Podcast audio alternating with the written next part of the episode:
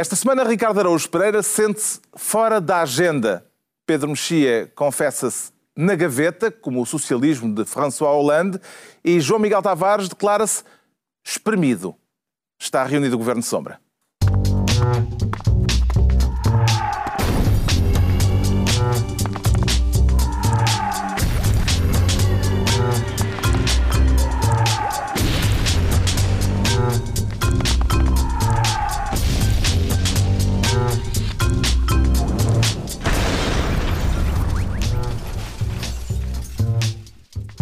Ora viva então, sejam bem-vindos depois de uma semana em que se reacendeu a polémica sobre a supervisão do BPE, no Banco Português de Negócios, com Durão Barroso e Vítor Constâncio num duelo de memórias sobre aquilo que foi feito e o que não se fez para evitar o buraco que agora andamos todos a pagar. Vamos falar disso daqui a pouco.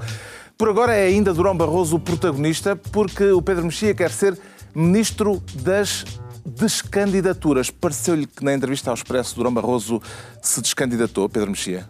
Claramente se descandidatou. Aliás, está aberto o período de descandidatura, porque Marcelo Rebelo de Sousa já, já se descandidatou. Durão e Marcelo estão a aplicar a mesma tática?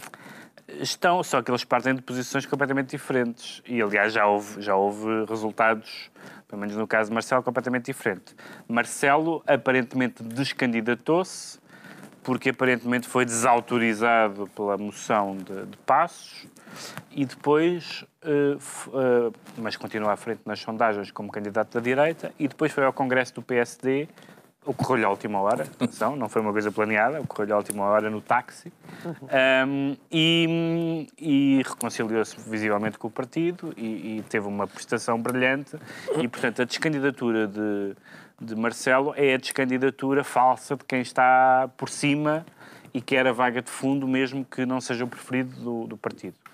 E a descandidatura de Durão? A descandidatura de Durão parece um pouco diferente, porque, enfim, há muitas pessoas que dizem que, que ele realmente não quer uh, ser Presidente da República, ou que não quer agora, ou porque não acha que é o momento, mas, mas Durão não tem, embora tenha bastantes tropas no partido, um, não tem uh, as mesmas possibilidades eleitorais de, do, que, do que Marcelo. Um, e, portanto, uh, Marcelo, Marcelo pode, provar, pode provocar a vaga de fundo, descandidatando-se, um, enquanto Durão quer uma vaga de fundo descandidatando-se, mas ela não existe, porque uma das coisas, uma das coisas que acontece é que, de facto, uh, eu não sei se as pessoas têm noção disso, os próprios, os próprios neste caso Durão Barroso, mas uh, embora a memória das pessoas seja bastante curta, a maioria do eleitorado não se esqueceu, nem apreciou, e continua a não apreciar, o facto de ele ter ido embora. Hum. E não há absolutamente ninguém que eu conheça, nem à direita nem à esquerda, que ache que os últimos anos a crise que, que se abateu sobre a Europa nos últimos anos foi significativamente minorada pelo, não apenas por Durão Barroso, mas pela União Europeia em geral. Quando muito pelo, pelo BCE, quando muito pelo Mário Draghi. Porquê é que achas então que ele quer mesmo candidatar-se? É que tu estás a defender quase uma, uma, uma impossibilidade da descandidatura na política portuguesa. Mas Ninguém não, pode não. dizer eu não quero e as pessoas acreditarem genuinamente nisso. Não, porque depois, isso é que essa, no meio dessa entrevista, uh, existem, uh, portanto, podia ser não, não quero. Pois, mas ele tem estou ideias. Estou cansado, estou cansado, mas depois há duas coisas estranhíssimas. Uma uhum. que vamos falar mais à frente, que é porque é que ele vai desenterrar a questão BPN, já falaremos disso. E a segunda é a ideia de, de um candidato. Hum. De, eu sou, não, enfim, não gosto de argumentos ad Salazar-me, Salazar mas da União Nacional. O que é que lhe parece a ideia de Durão Barroso de um candidato presidencial de Bloco Central, PS-PSD, proposta por eh, Durão Barroso na entrevista ao Expresso? A mim parece-me bastante palerma, assim, dizendo rapidamente, e de alguém que se calhar está pouco habituado, embora não é que a Comissão tenha assim tanto poder, mas às vezes dá-me esta ideia do consenso, a qual eu próprio tenho defendido, atenção. Mas quer dizer, há limites. Há é limites. Daí isso é Palerma? Sim. Daí isso é Palerma. Ah, há limites, ou seja, pronto. só é possível uh, advir uma candidatura comum. Parece-me óbvio. Se PS e PSD decidissem apresentar o mesmo presidente, isso só seria possível já, não, havendo atenção. previamente Para um já. acordo entre PS e PSD no governo. Para já, as candidaturas não são dos partidos e eu não estou só a dizer isto do ponto de vista, eh, do, ponto de vista institucional, ah, não são, é que não são de facto os partidos. E o exemplo máximo é Jorge Sampaio, que, se, eh, que avançou quando, quando avançou para, para, para a presidência da República, não seria o candidato talvez preferido ou óbvio do PS e foi eleito. E é isso que reeleito. atribui, na minha opinião, ao contrário de muitas pessoas que criticam muito o nosso, o nosso sistema político, eu acho que é isso que atribui uma, uma legitimidade acrescida à figura do Presidente, que eu acho que ao longo do tempo tem sido positiva. Agora, por amor de Deus, então vamos ter uma União Nacional ou um Bloco Central eh, em São Bento e depois também em Belém eh, Queria- um Presidente da República que também fosse apoiado pelos principais partidos. Queria só isso é sublinhar quase, que houve uma não é pessoa consenso, é pensamento único. que nunca se descandidatou, que foi Santana Lopes. Portanto, é possível que... Ele já disse que Exato. não estava a pensar nisso. Não, não, não, não. Ele disse que. É, mas não se, se candidatou. Ele disse: se o Marcelo não quiser, se o Durão não quiser, lá terá que ser. Epá, não. O que é que lhe parece esta tática da descandidatura como meio de transporte para Belém, Ricardo Araújo Pereira? Eu, ne- se depende. Se é sincera, parece má, porque depois, se o candidato, se o descandidato acaba por candidatar-se, começa a corrida logo com um fracasso, que é Não conseguiu impor a sua vontade. Exatamente, não conseguiu impor a vontade de não se candidatar. Se não é sincero, aliás, se, se, se realmente se verificar, eu fico com pena. Porque, porque acho que Durão Barroso é um homem que já provou que sabe estar num cargo decorativo. Eh, sabe- eu fico, fico chocado quando o Pedro Mexia diz que, que nenhum dos, das pessoas, nenhuma das pessoas que conhece atribui a Durão Barroso Mas eu conheço pouca gente, como sabes. Está bem, mas por amor de Deus, não, não, ninguém eh, de- das duas relações eh, dá valor àquela iniciativa do Dom Barroso. Eu, até, eu acho que eu tenho, eu tenho isso para aqui. Eu agora não me ocorre, mas eu, tenho isso, eu sei que tenho Ele isso apontado a alguns. Sim, houve uma iniciativa dele. Talvez o carregador único de telemóvel, mas isso não, isso deve ter sido do Parlamento Europeu. seria essa, não? Eu acho. Não sei. É uma boa ideia. Era, mas eu acho que a dele não é tão marcante para, Como para, a, para a nossa nossa- para a nossa vida, vida. em sociedade como essa. Mas eu sei que houve uma. E, hum, mas enfim, eu tenho pena, tenho muita pena, embora seja, embora eu estivesse à espera, não é? Ele, um homem que abandona cargos e agora abandona cargos que ainda não ocupa, abandona a candidatura a cargos que eventualmente poderia ocupar abandonando-os mais tarde. E acho isso um refresco democrático. Um homem que. Quantas vezes, por exemplo, um homem. Temos como Presidente da República um homem que abandona cargos. Quem me dera que o Cavaco fosse desses. Há quanto tempo é que nós não andamos a pensar, é pá, era tão giro este tipo já ir para um cargo qualquer estrangeiro. Pronto, está entregue ao Pedro Mexia o Ministério das Descandidaturas. O João Miguel Tavares quer desta vez ser Ministro do Lápis Azul. Não será do lápis azul e branco, João Miguel Tavares?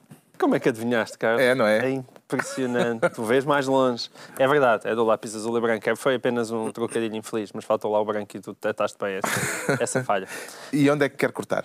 Eu, não sou eu que quer cortar. Quem quer cortar eh, parece É preciso contar a um história. bocadinho pio a Miguel Sousa Tavares, é o Futebol Clube do Porto que decidiu processar ahm, Miguel Sousa Tavares e pedir-lhe uma indenização de um milhão de euros por causa de um artigo de opinião que ele publicou na bola. Que eu, eu, eu- isto saiu no dia 1 de abril, ninguém, ninguém me parecia acreditar, porque é algo tão estranho, mas, mas é mesmo, é verdade. Porque Miguel Sousa Tavares, num dos seus artigos, falou em Guilás e fez o seguinte comentário, que é não acredita que alguém tenha pago ao, ao Moreirense 3,7 milhões de euros pelo passe do Guilás, ainda por cima por metade do passe, ou seja, que aquele jogador valesse 7 milhões e meio. E vai daí, assado do Porto, pumba, processo em cima. E para qualquer pessoa que eu acho que não faça a sua eh, vida nos arredores do Estádio das Antas e meta os carros Nesse artigo, o garagem, Miguel Sousa Tavares também dizia que eh, só há, para a direção portista, vassalos ou, ou inimigos. E- inimigos. E, é, e é verdade. E isso é, é algo ele- para quem está de fora. Não Para sendo e vassal. É verdade que esta mesa, enfim, estão quatro insignes ben- benfiquistas, mas faz-me, de facto, eu acho que não é preciso ser benfiquista, qualquer pessoa que, que veja de fora, eu, já escrevi isso, é, é um bocadinho como se a Águia Vitória, num dos seus voos rasantes, eh, falhar o poleiro por uma vez e a seguir ver o Benfica e processar a Águia Vitória. É a mesma coisa. Eu queria- É um Eu, absurdo neste assunto, total. eu precisava de, para perceber melhor este assunto, precisava de ouvir uma voz imparcial e desapaixonada. Ricardo Araújo Pereira. Pereira. O facto disto ter sido conhecido no dia 1 de Abril fê-lo duvidar que fosse verdade, Ricardo Araújo Pereira? Eh, eh, quer dizer, no, no meu caso isso não fez diferença, porque eu leio as crónicas do Sousa Tavares há muito tempo e Não vai dizer que são sempre 1 de Abril. não é preciso ser um de abril para estar em factos que não correspondem à verdade lá. Eh, e portanto. eh, Sim, mas neste caso a tua alma está dividida, porque tu tens Não está, de tomar não. uma Não, posição. não, não, não, tu ou não. estás do lado do Porto ou do lado de Miguel Sousa Tavares. Não, não, estou evidentemente todo do lado de Miguel Sousa Tavares. Eu também acho que não faz sentido Isso é processar. bonito, eh, é sim, bonito. estou do Nunca- lado- olha, Mas nunca esperei ouvir isso Se calhar tenho de boca. fazer uma ressalva. Qualifica. Tenho de fazer uma ressalva. Estou do lado de Miguel Sousa Tavares de 2014. Ah, e, e estamos os dois, Miguel Sousa Tavares e eu, contra Miguel Sousa Tavares de 2010. Porque no dia 4 de janeiro de 2010. É, pá. Meu Deus, pá. Não se meta com o Ricardo Araújo Pereira. Vamos ver o que é que está em causa aqui. O que está em causa é que o Sousa Tavares escreveu, fez umas declarações acerca de factos sobre os quais há realmente suspeitas, mas não há provas nenhumas. Não há provas nenhumas. Ah, o Zé Diogo, meu amigo Zé Diogo, uma vez fez umas declarações sobre factos em relação aos quais há suspeitas, mas não há provas admissíveis em tribunal. Há provas, mas não são admissíveis em tribunal. Nessa altura, Sousa Tavares escreveu: Achei que a direção do Porto deveria abandonar a sua tradicional passividade litigante e colocar-lhe um processo de crime. Por o Zé Diogo ter feito uma coisa Sabes que ele há agora uma- fez. Sabes aqueles dicionários ilustrados que têm, que para, para ilustrar um conceito, tem uma imagem. Em rancor, Em tem- rancor. tem a minha- tem a minha Devias- foto. devia- devia estar Mas a tua gostei da passividade litigante. Porque tu não esqueces. Eu Não, mas a escrevo- passividade litigante tem piada. Eu facto. escrevo todos os dias para, a- para a Britânica a Então, propor a minha fotografia para ilustrar. A SAD do Futebol Clube do Porto seguiu o conselho do seu, Seguiu do seu consórcio. conselho de Miguel Sousa Tavares de 2010. Mas é contra esse que eu estou. Eu estou a favor do de 2014. Uma vez, quando eu estava na Cinemateca, houve uma pessoa que, se- que- que me contou uma história de uma discussão e de um desaguisado que tinha tido com outra pessoa do meio do cinema e disse, realmente, eu- foi uma atitude inacreditável e, e eu começou a contar o- a história e a história parecia muito estranha. Eu disse, mas desculpe, essa conversa aconteceu ontem? Aconteceu quando? E ele disse, 72, por aí. Tipo, Há 38 Há anos. pessoas que têm ficheiro. Eu recorri ao. É recorri- possível que daqui a 34 anos tu ainda fales desse. Miguel, Miguel Sousa Tavares acusou-me sempre de ter um ter na, na minha posse ou de ser ajudado por pessoas que tinham formado um arquivo e é verdade. É, chama-se Google. Google. Mas atenção, deixa-me só acrescentar isto. Miguel Sousa Tavares, eh, em declarações ao OI, já disse que ele agora vai responder com tudo o que tiver em casa, seja sim. fisgas ou bazucas. Exatamente. Portanto, Uh, mal posso esperar. Vamos, vamos esperar para ver. O João Miguel Tavares fica então ministro do lápis azul, ou do lápis azul e branco, talvez seja mais apropriado. Quanto ao Ricardo Araújo Pereira, quer ser ministro do RSI, quer alterar as regras do rendimento social de inserção. Ricardo Araújo Pereira. Eu gostava de alterar as regras da maneira como as pessoas fazem declarações relativas ao rendimento social de inserção. Eu acho que isso precisa de ser regulamentado. O assunto veio à baila depois desta declaração do vice-primeiro-ministro Paulo Portas, no Parlamento. O senhor diz uma série de pessoas saíram do RSI. Esquece dizer que essas pessoas deixaram de ter rendimento mínimo porque por acaso tinham mais de 100 mil euros na conta bancária. Ordem, ordem.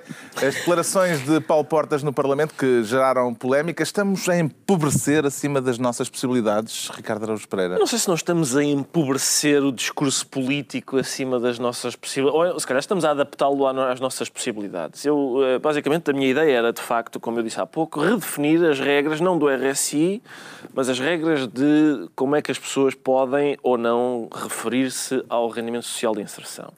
Porque esta, isto de dizer que houve pessoas que foram expulsas do RSI e é preciso dizer que elas tinham mais de 100 mil euros na conta bancária, Normalmente estas declarações são, por- eu já ouvi eh, proferir estas declarações, mas sempre diante de um copo de três.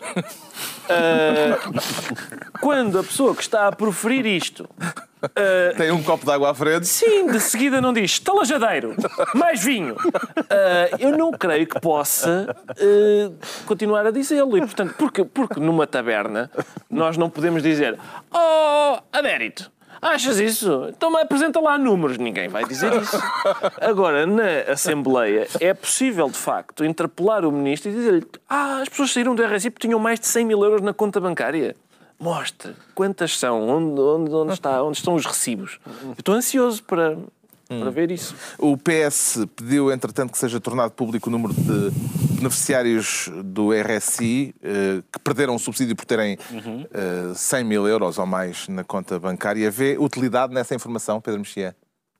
Acho que vejo utilidade em fazer a, a, prova daquilo que se alega no discurso político. Mas em relação ao RSI, ao, ao antigo rendimento mínimo garantido, existe muitas vezes na, na no discurso uh, político acerca dele, acerca dessa medida, um, o mesmo tipo de discurso que, que existe, curiosamente, um, uh, num, num, tema, por exemplo, como, como o casamento entre pessoas do mesmo sexo, uh, que não tem nada a ver, mas que é o seguinte: uh, há muitas pessoas que são contra o casamento de pessoas do mesmo sexo porque são contra a homossexualidade. E, portanto, na verdade, ao, serem, ao, ao, ao, ao, discutirem um assunto, estão, na verdade, a discutir outro assunto. E muitas das pessoas que falam da, do, do, do, método, do modo, das fraudes do rendimento, do antigo rendimento mínimo eh, garantido e agora é RSI, no fundo, estão é contra essa ideia. Ou seja, discordam dessa ideia. E, portanto, em vez de dizerem, não, nós achamos que isto, como aliás dizem com toda a honestidade dos os bloggers liberais, por exemplo, a dizer, não, isto é uma medida socialista, esta medida não deve. Isso é honesto. Isso é honesto. Dizem, não, a medida é boa, mas para já deve se chamar de outra maneira. uh, e depois há imensa gente, há imensa gente que, que, claro que há fraudes.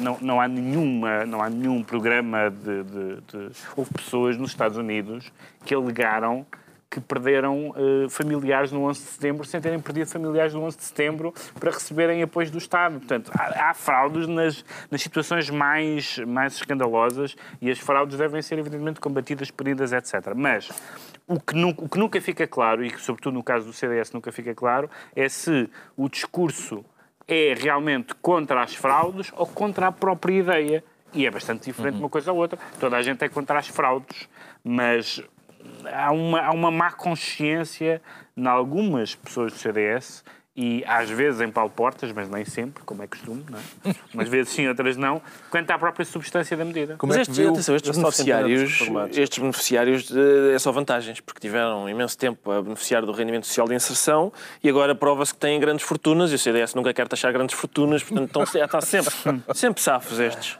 Como é que viu estas declarações de Paulo Portas? Foi um lapso? Foi um relate? Eu, eu acho que, eu acho que os, aqui os meus colegas de bancada estão a ser excessivamente generosos para Paulo Portas. Lenientes. Lenientes, ok. Portanto, então, só para introduzir um termo. É, é, é, porque há um pequeno detalhe, é que Portas mentiu. Aquilo está errado. É na Assembleia?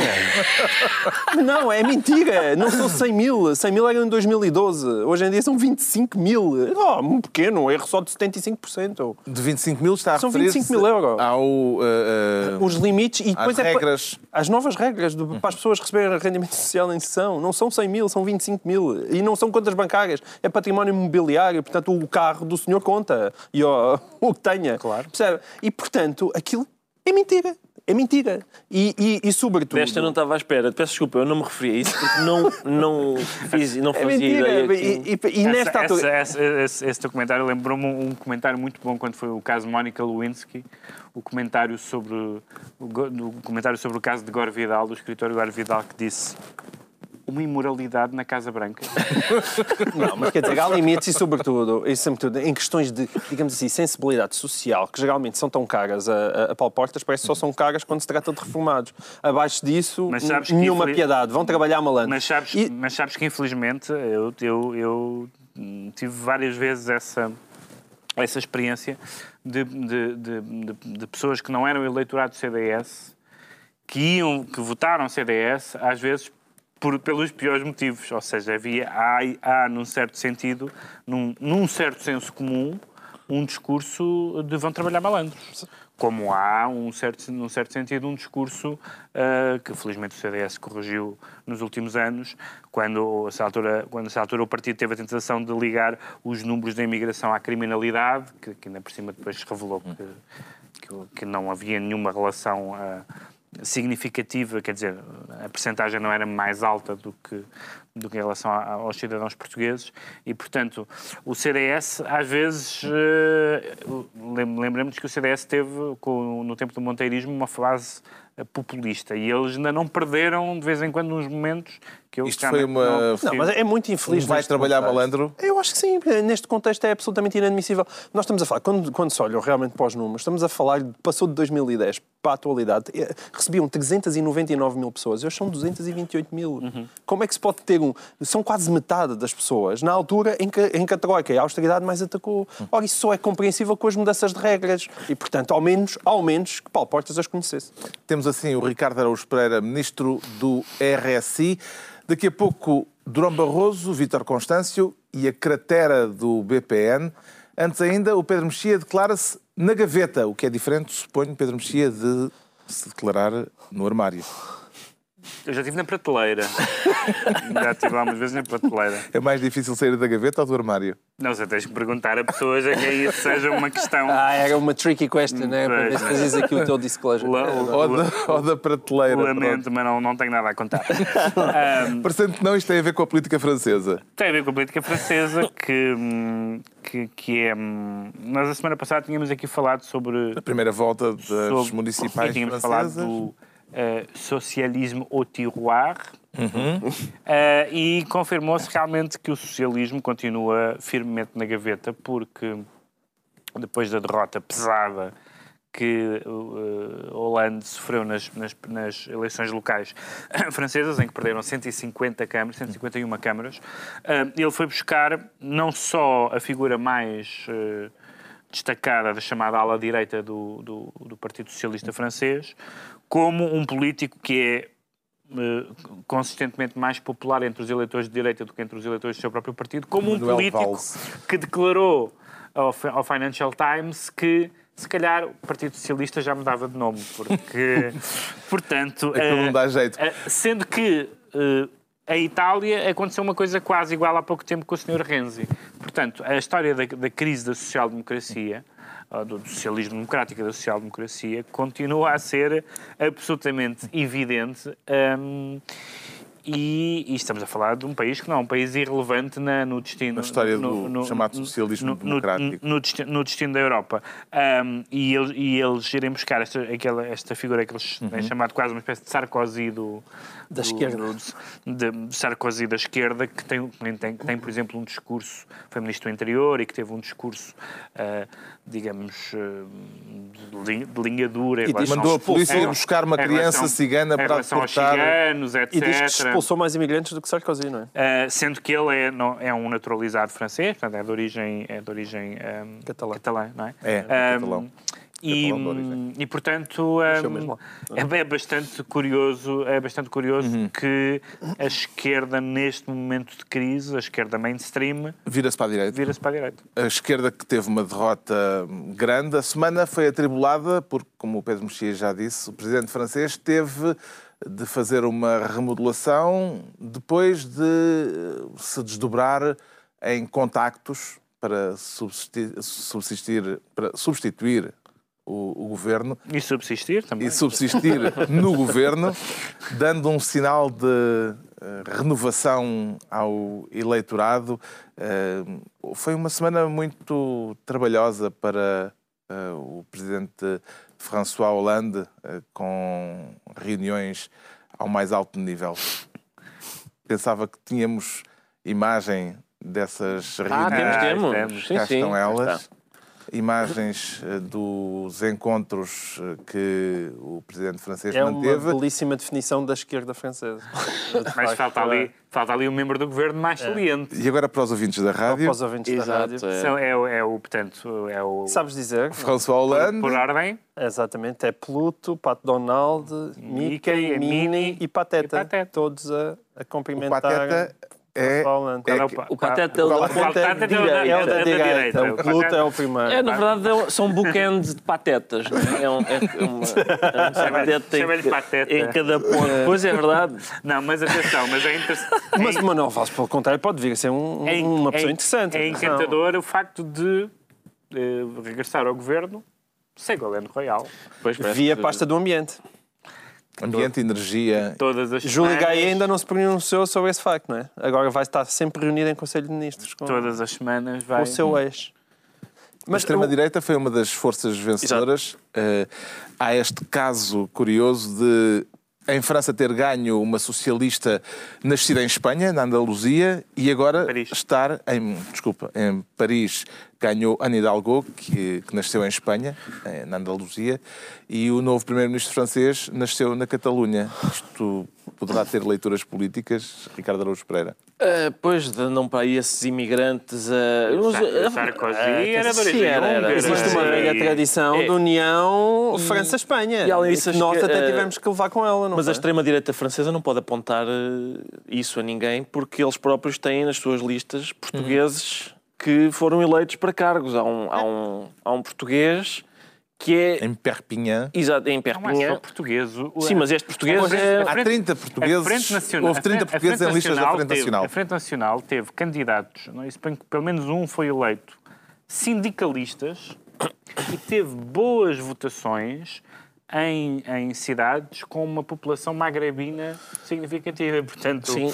todas, Está as, tudo, gra- olha, está todas tudo- as está grelhas analíticas foram ao ar, não é? Eu, eu, eu gostei muito de ver a- uma entrevista deste português eh, que é também um nacionalista francês, embora não seja francês de todo. E gostei muito de ver aquilo. Ele, ele disse que, hum, que isto, isto da imigração pá, está a dar cabo deste país. Um homem que é imigrante, ele é imigrante. Entende estes paradoxos, eh, João Miguel Tavares? Estes paradoxos eu entendo em questões muitas vezes de, de- de desespero, porque tem, as pessoas votam sempre a partir do bolso delas. E a partir do bolso delas votam quando estão desesperadas nas coisas mais absurdas, não é? Portanto, eu já lá estou, estou bem, e portanto a seguir fechem a porta e deixem os outros lá fora.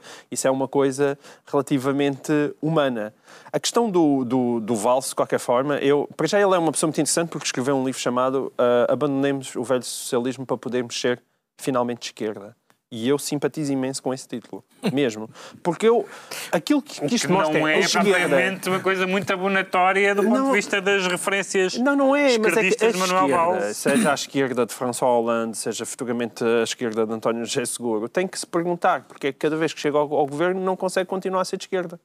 Ah, Eu, é se uma- fosse de esquerda, e essa é cada uma- vez que chego ao governo, é uma- no mundo inteiro, tirando talvez na Venezuela, chegas lá e não consegues ser de esquerda, eu, eu diria, se calhar há algum problema com aquilo em que eu acredito ou o que é que eu ando a defender quando estou na oposição. Não é com o Mas isso mundo- digo eu. É, acho que é Seja com o ou com o mundo, João mundo, Miguel. mas então problema remem noutra direção. Não faço ideia. Pronto. Quer dizer, faço sabemos- ideia, mas não quer dizer que... Sabemos o que leva o Pedro Mexia a declarar-se na gaveta. Era o que faltava, o problema está na esquerda, é evidente que está no mundo. Quanto ao João Miguel Tavares, confessa-se espremido. E Espremido. gosta, João Miguel Tavares? Gosto, em certas ocasiões. E neste caso concreto? Uh, não, não vamos estar a ver neste, neste caso, não quero estar aqui a, a ser demasiado uh, explícito, digamos assim, até porque há pessoas respeitáveis neste painel, algumas das quais estão à minha direita. Eu acabei de chamar a pessoa respeitável. sim. Para agradecer, a dizer obrigado. Obrigado. Isto é por o causa caso do dos exprimidos, isto é, isto é por causa do famoso estratégia documento de estratégia orçamental. orçamental e dos nossos ministros andarem-se todos a reunir, segundas-feiras, logo às oito e meia da manhã, para provar que todos trabalham muito, têm cinco horas de reunião, sai-se de lá e nós continuamos sem saber nada. Levam trabalho para casa? Levam trabalho para casa, aliás, era esse, era esse o, o título do Expresso, era TPC. levam TPC para casa aos ministros. E foi-lhes dito o quê? Pá, vejam lá onde é que podem cortar mais. E isto é assim há três anos e vai ser até ao final. E é extraordinário. Então, mas Como é o que se faz? estava prestes a ser Não são decidido... 20, segundo o Presidente da República? São 20. São 20. São 20, sim. Aliás, o documento 20. estratégico orçamental vai até de- Aquilo que ia 2018. ser decidido, a fonte oficial queimou. Exatamente, fonte oficial queimou, queimou, mas aparentemente ninguém vai tocar nas, nos, nos salários e nas reformas. Yeah, As right. canções. É o que eles dizem. Oh, Ahm, João Miguel, não há alternativa. Mas- é- é- alternativa. Não há alternativa. É a minha resposta ao um manifesto dos Sim. 74. O meu problema com Ah. os manifestantes dos 74, que já vamos falar nisso, e de pessoas como tu, Ricardo Araújo Pereira, Sim. é que, fazem, é que fazem com que eu perca imenso tempo a defender o governo, porque as vossas propostas ainda são mais lunáticas do que aquelas que o governo faz. Estas de E em cortar vez de eu um perder pouco. tempo, que era o que eu estava a querer fazer neste momento, mas tu Sim. não queres, a criticar o governo, porque de facto eles inacreditavelmente vão conseguir passar quatro anos sem fazerem uma reforma do Estado. E o Paulo Portas, e o famoso documento de Paulo Portas, aquela coisa mal amanhada que ele apresentou e que não era coisa nenhuma, prova-se de facto que não era coisa nenhuma. E continuamos a rapar o tacho e já vamos naquela parte em que, sabem, aqueles, os tachos velhos em que já começa a haver aqueles pontinhos Eu lá, pretos, eu não sei disso. o alumínio. Mas eles. Ah, É pá, mas a resposta deles, é, a É resposta deles é que não há alternativa Por e que a reforma do por Estado não ia resolver nenhum problema da dívida. Eu sei que é um argumento Por absurdo outro, e parvo, por outro lado, não se percebe É o que, que é- eles não se percebe que conteúdo não é só isso, evidentemente, mas não se percebe que conteúdo eh, útil pode ter a chamada reforma do Estado, hum, que eu acho que realmente não foi feita e devia ser, se não constar, de certa forma, de despedimentos. Corte de salários, cortes de pensões, prestações sociais. Exato, eh, mas significa, saúde, olha, neste sítio eu vou- social. Mas é diferente. Neste sítio eu vou cortar 100%. Não, mas é que não há uma isto não hipótese- serve para nada. O meu ponto é que não há uma Neste hipó- é sítio não só corto hipótese- 50. E neste sítio até vou investir. É que não há uma hipótese, não há uma hipótese boa. Há a ideia de que dizer, estes cortes são horríveis, devia-se fazer a reforma do Estado, como se a reforma do Estado. recortes- A reforma do Estado é, é, é, é o polícia bom dos cortes. Não. Não é. Mas é, um tipo- há- é uma austeridade que se esperasse que fosse mais inteligente do que esta, que é dizer, Ah, isso olha, cortamos preciso 10% cortar- em todos. Isso é é só isso. é Vai ser preciso cortar pelo menos 1.500 milhões de euros. São números de Marcos Mendes, que é uma fonte Sim, sim. eh, conhecedora do processo. Parece-lhe possível eh, 1.500 milhões de euros? Não só é uma, força, uma fonte conhecedora do processo Marcos Mendes, como Marcos Mendes geralmente nunca vem nenhum ministro mandá-lo calar. É a Exatamente, aí é que está. É Ele que disse entre só- 1.500 milhões e 1.700 milhões de euros. não só é uma fonte fiável, como não, não comete gafes como aquele secretário de Estado. É, quando Marcos Mendes diz uma coisa é porque é mesmo para ser dita. Eu acho que é. Quer dizer, eu sei exatamente onde é que isto vai dar. Eh, Quer dizer, toda a gente já sabe, não é? Que é. Esta semana, não sei se viram isso, o pai de Pedro Passos Coelho deu uma entrevista a dizer que o país estava mal. Mais uma. Mais uma. A Dizer que o país, outra vez a dizer que o país está mal. Mas é evidente, o Passos está a dizer, corta aí a reforma ao- ao- e é isso, e leva toda a gente, porque o senhor dá entrevistas. Cada vez que este senhor dá uma entrevista, a minha avó fica sem mais um naco da pensão. Porque o Passos Coelho diz, "Psst, ó menino, dá cá mais um pouco. Mas é Acredita uma cena nesta, freudiana. Acho que sim, pá, é- acho que é isso. acredita nesta intenção declarada de não cortar, corte, de não cortar salários e pensões, Pedro Mexia? Acho que esta, eh, eh, quando, há, quando há bocado estavam a falar das- da expressão estratégia, eh, eh, estratégia é uma palavra bastante, digamos, otimista, porque eh, estratégia, por exemplo, significava que se soubesse, ou pelo menos que o próprio governo soubesse o que é que vai fazer a seguir à saída da Troika. Isso, por exemplo, é uma noção relativamente básica de estratégia. O governo já disse que não sabe, tem as opções em aberto, ou seja, ainda não recebeu um mail a dizer o que é que vai fazer. Ah, e, portanto, não sei, se, não, não sei se é grande estratégia. Agora, é evidente que não, não, é, não é pensável nem neste governo, nem no governo ah, ah, ah, seguinte, se for de seguro, que, que, a- que a austeridade vai acabar. Está esclarecido porque é que o João Miguel Tavares se sente espremido ao mesmo tempo que o Ricardo Araújo Pereira se declara fora da agenda. Isso não é modéstia a mais da sua parte, For- Ricardo Araújo Pereira? Não, eh, Ainda por cima agora com um novo programa quase a estrear. Ah, não, mas depois quando ele for para o ar percebes porque é que, porque é que mesmo assim não, não marcará a atualidade. O... Não, Esse não. teu estado de espírito, pelo que percebi, é uma pequena homenagem A ao Paulo cabeça Rangel, de lista da coligação PSD-CDS. Paulo Rangel disse que o manifesto dos 70 já não estava, já estava fora da agenda. Isto no dia em que o manifesto recolheu assinaturas suficientes para ser debatido na Assembleia da República. Uh, não que isso seja. Não, não. e superou largamente. Já Uh, vai e há lá- mais. Dezenas de milhares. Mas depois, por acaso, não é um bom indício. Como sabes, houve assuntos Está bem, mas eu tenho um aos argumento quais, melhor. aos quais nós somos até sensíveis que também foram Debatidos na. Assembleia. sim, como sim. um acordo ortográfico. Sim, recolheram, sim. e- Não, mas atenção, o- eu tenho outro argumento maior ainda, que é uh, como é que está fora da agenda se na passada quinta-feira era o tema do fórum do TSF. Uh, só a não ser que a rádio em que este programa passa se- seja uma, uma- Enfim, não marca a atualidade. O não é? argumento de Manuel Acácio. Exatamente, é o meu argumento de Manuel Acácio. Muito bem. E, portanto, eu gostaria que. eh, eu, eu vou gostar de ver quando, se e quando o assunto for debatido na Assembleia da República, quando, quando o grupo parlamentar do partido a que pertence Paulo Rangel estiver a debatê-lo e eles estiverem ao mesmo tempo a dizer não, isto saiu da agenda, isto é falta agenda. falares dos generais todos da Força Arma, das Forças Armadas e de Dom Januário. E de Dom Januário já veio apoiar o Manifesto Concorda dos com 74. Paulo Rangel? João Miguel Tavares. que saiu da agenda. Não, eu a única coisa que eu Está gostava é que fosse verdade, ou seja, gostava que aquelas pessoas que assinaram aquilo pensassem, isto se calhar é um bocado parvo. E aquilo saía da agenda Hum. porque elas tinham chegado à conclusão que aquilo era mesmo bastante palerma. Mas como as pessoas infelizmente não chegaram ainda a essa conclusão, aquilo na está agenda. bastante na Sabes agenda. que uma vez contaram uma história de uma senhora que vai na autostrada e o carro dela começa a, a arder, começa a pegar fogo. O capô começa a pegar, mas um fogo bastante intenso. E ela sai do carro e começa a soprar para o capô, com- evidentemente não conseguindo apagar o fogo. Há alguma analogia? Parece-me que Paulo Rangel está a tentar apagar este fogo do manifesto com a boca. É isso, é isso. Mas eu, eu acredito que Paulo Rangel não tenha mais do que isso, mas não te preocupes, que os, os bombeiros da, da, da União Europeia tratam do manifesto. Esta semana, curiosamente, no 1 de Abril, Mário Branco, mas em reacionário. Não te preocupes, filho, que os bombeiros tratam-te do manifesto. Consolida. Consolida. Olha, sabes que eu sou um enorme fã do FMI. Pá. É curiosamente, coisas no mais bonitas dia que eu já vi. 1 de Abril, Sim. eh, um dos subscritores do Manifesto dos 70 ou dos 74, eh, quer dizer, eram 74, agora pelos vistos são só 73, porque o presidente da CIP, António Saraiva, que subscreveu o manifesto, veio dizer que se fosse hoje já não assinava o, o documento. Mas alguém não que lhe agradou. Não, Alguém não, que ele luz. justificou muito bem. Não, Porque não lhe agradou que, o, que, que aquilo tivesse sido tão politizado. Mas eu, mas eu, percebo. Eu Compreende este arrependimento? Claro que sim, compreendo. claro que sim. Então, um, eh, trata-se de um documento sobre a política económica e financeira do Exatamente. país, assinada por Francisco Lação, João Pedrinho, Bagão Félix, Manuel Ferreira que Leite, depois é politizado. Da Silva. E politiza... Não, Politizam politizaram aquilo. Vocês aquilo. politizam-me o manifesto.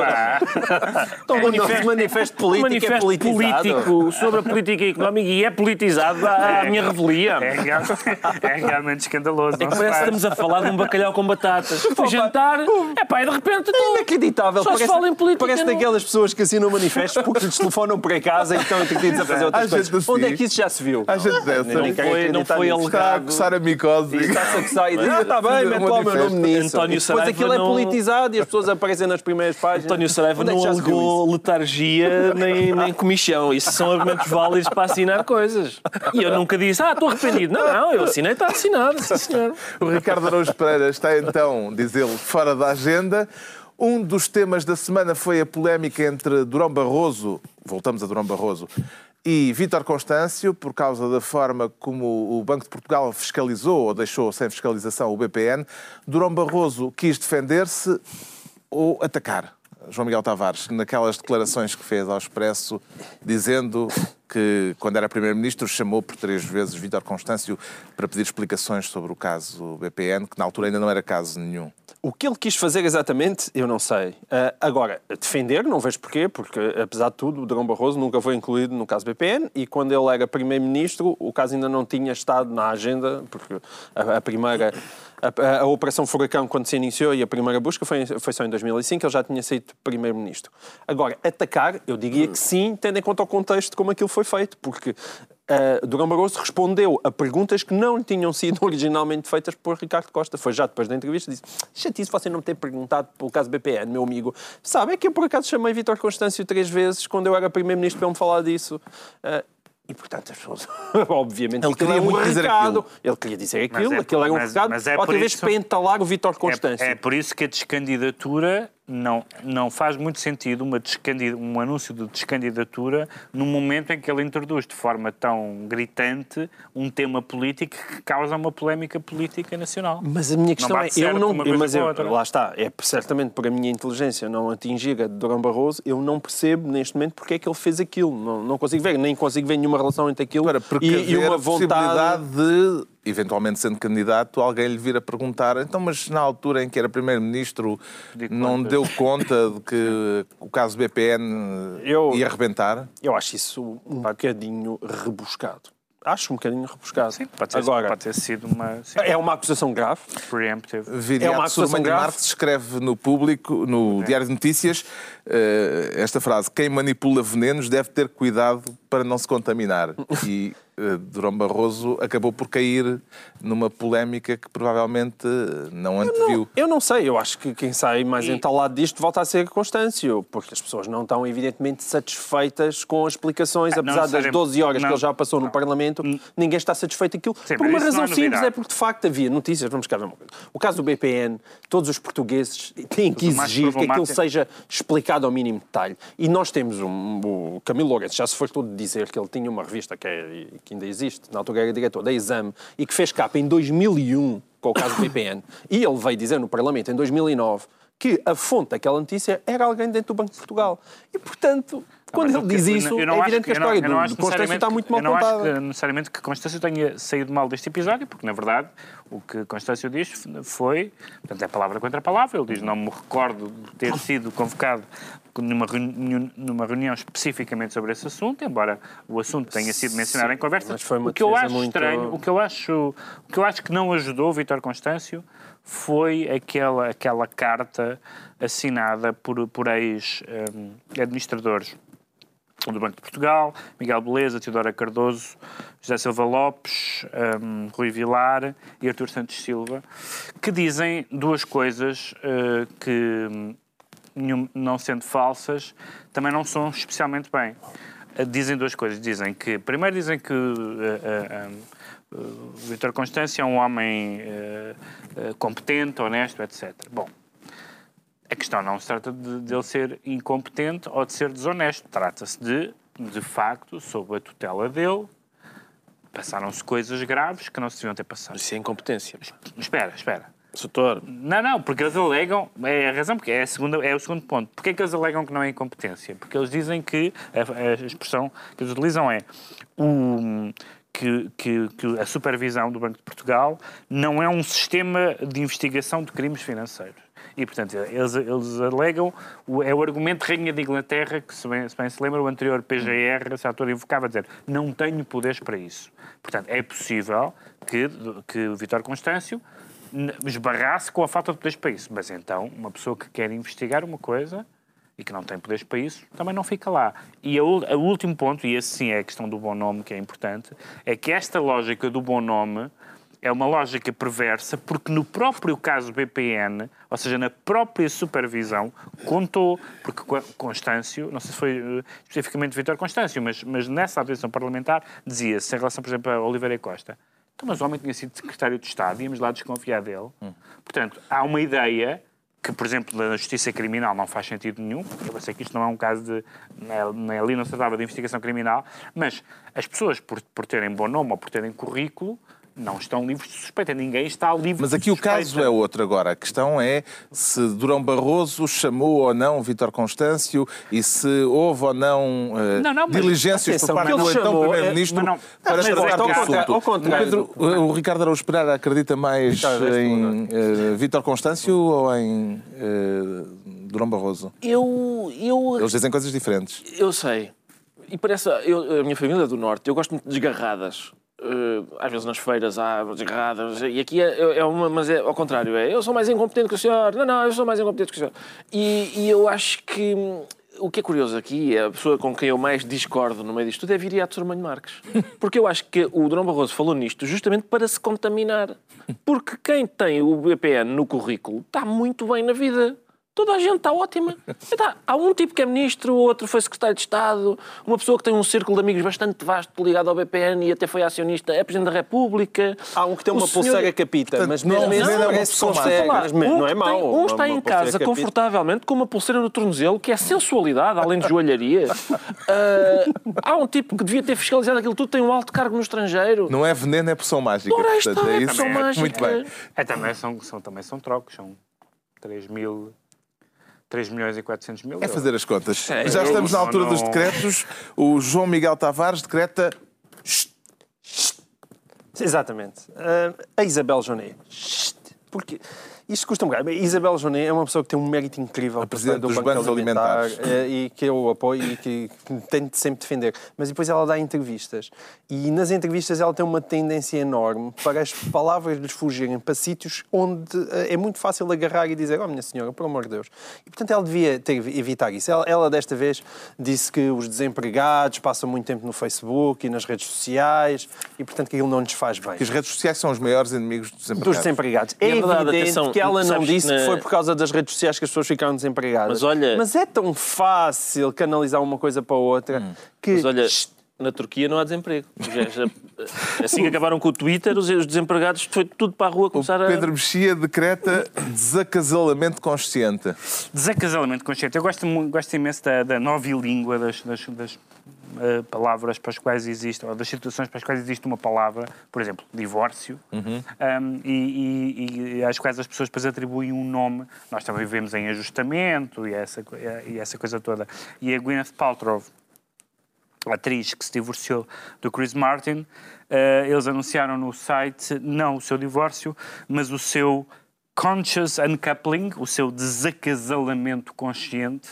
Ahm, Não, não, Que- não tinham à mão a palavra divórcio. e, enfim, discute-se muito se, se houve ali infidelidade ou se houve erosão de casamento, carreira, não sei o quê. Eu acho que a Gwyneth Paltrow foi ouvir os discos. e disse, não, isto não pode ser. os discos dos... Dos, dos, dos Coldplay, e disse, Coldplay. não, isto não pode continuar. Por fim, o Ricardo Araújo Pereira decreta boa ficção portuguesa. Exatamente, porque a ficção portuguesa time. esteve em alta, em prime time esta semana, sim, foi o, um tempo de antena que o PS fez com um vídeo só com eh, ficções inventadas por Passos Coelho e aquilo acho que esteve muito bem nas audiências, fez muito bem nas audiências. É a prova de que a ficção de, de autores portugueses tem lugar, quando, sobretudo quando o guião é bom, como era o caso. E o artista também não o é mau. artista também, também faz. Tem boa, boa voz. Boa voz, sim, sim, sim. E gostei muito de ver aquilo. Havia coisas que eu já não me lembrava e são, e são realmente ficção e adorei. Está concluída mais uma análise da semana. Hoje a oito dias, à mesma hora, novo Governo de Sombra. Pedro Mexia, João Miguel Tavares, Ricardo Araújo Pereira.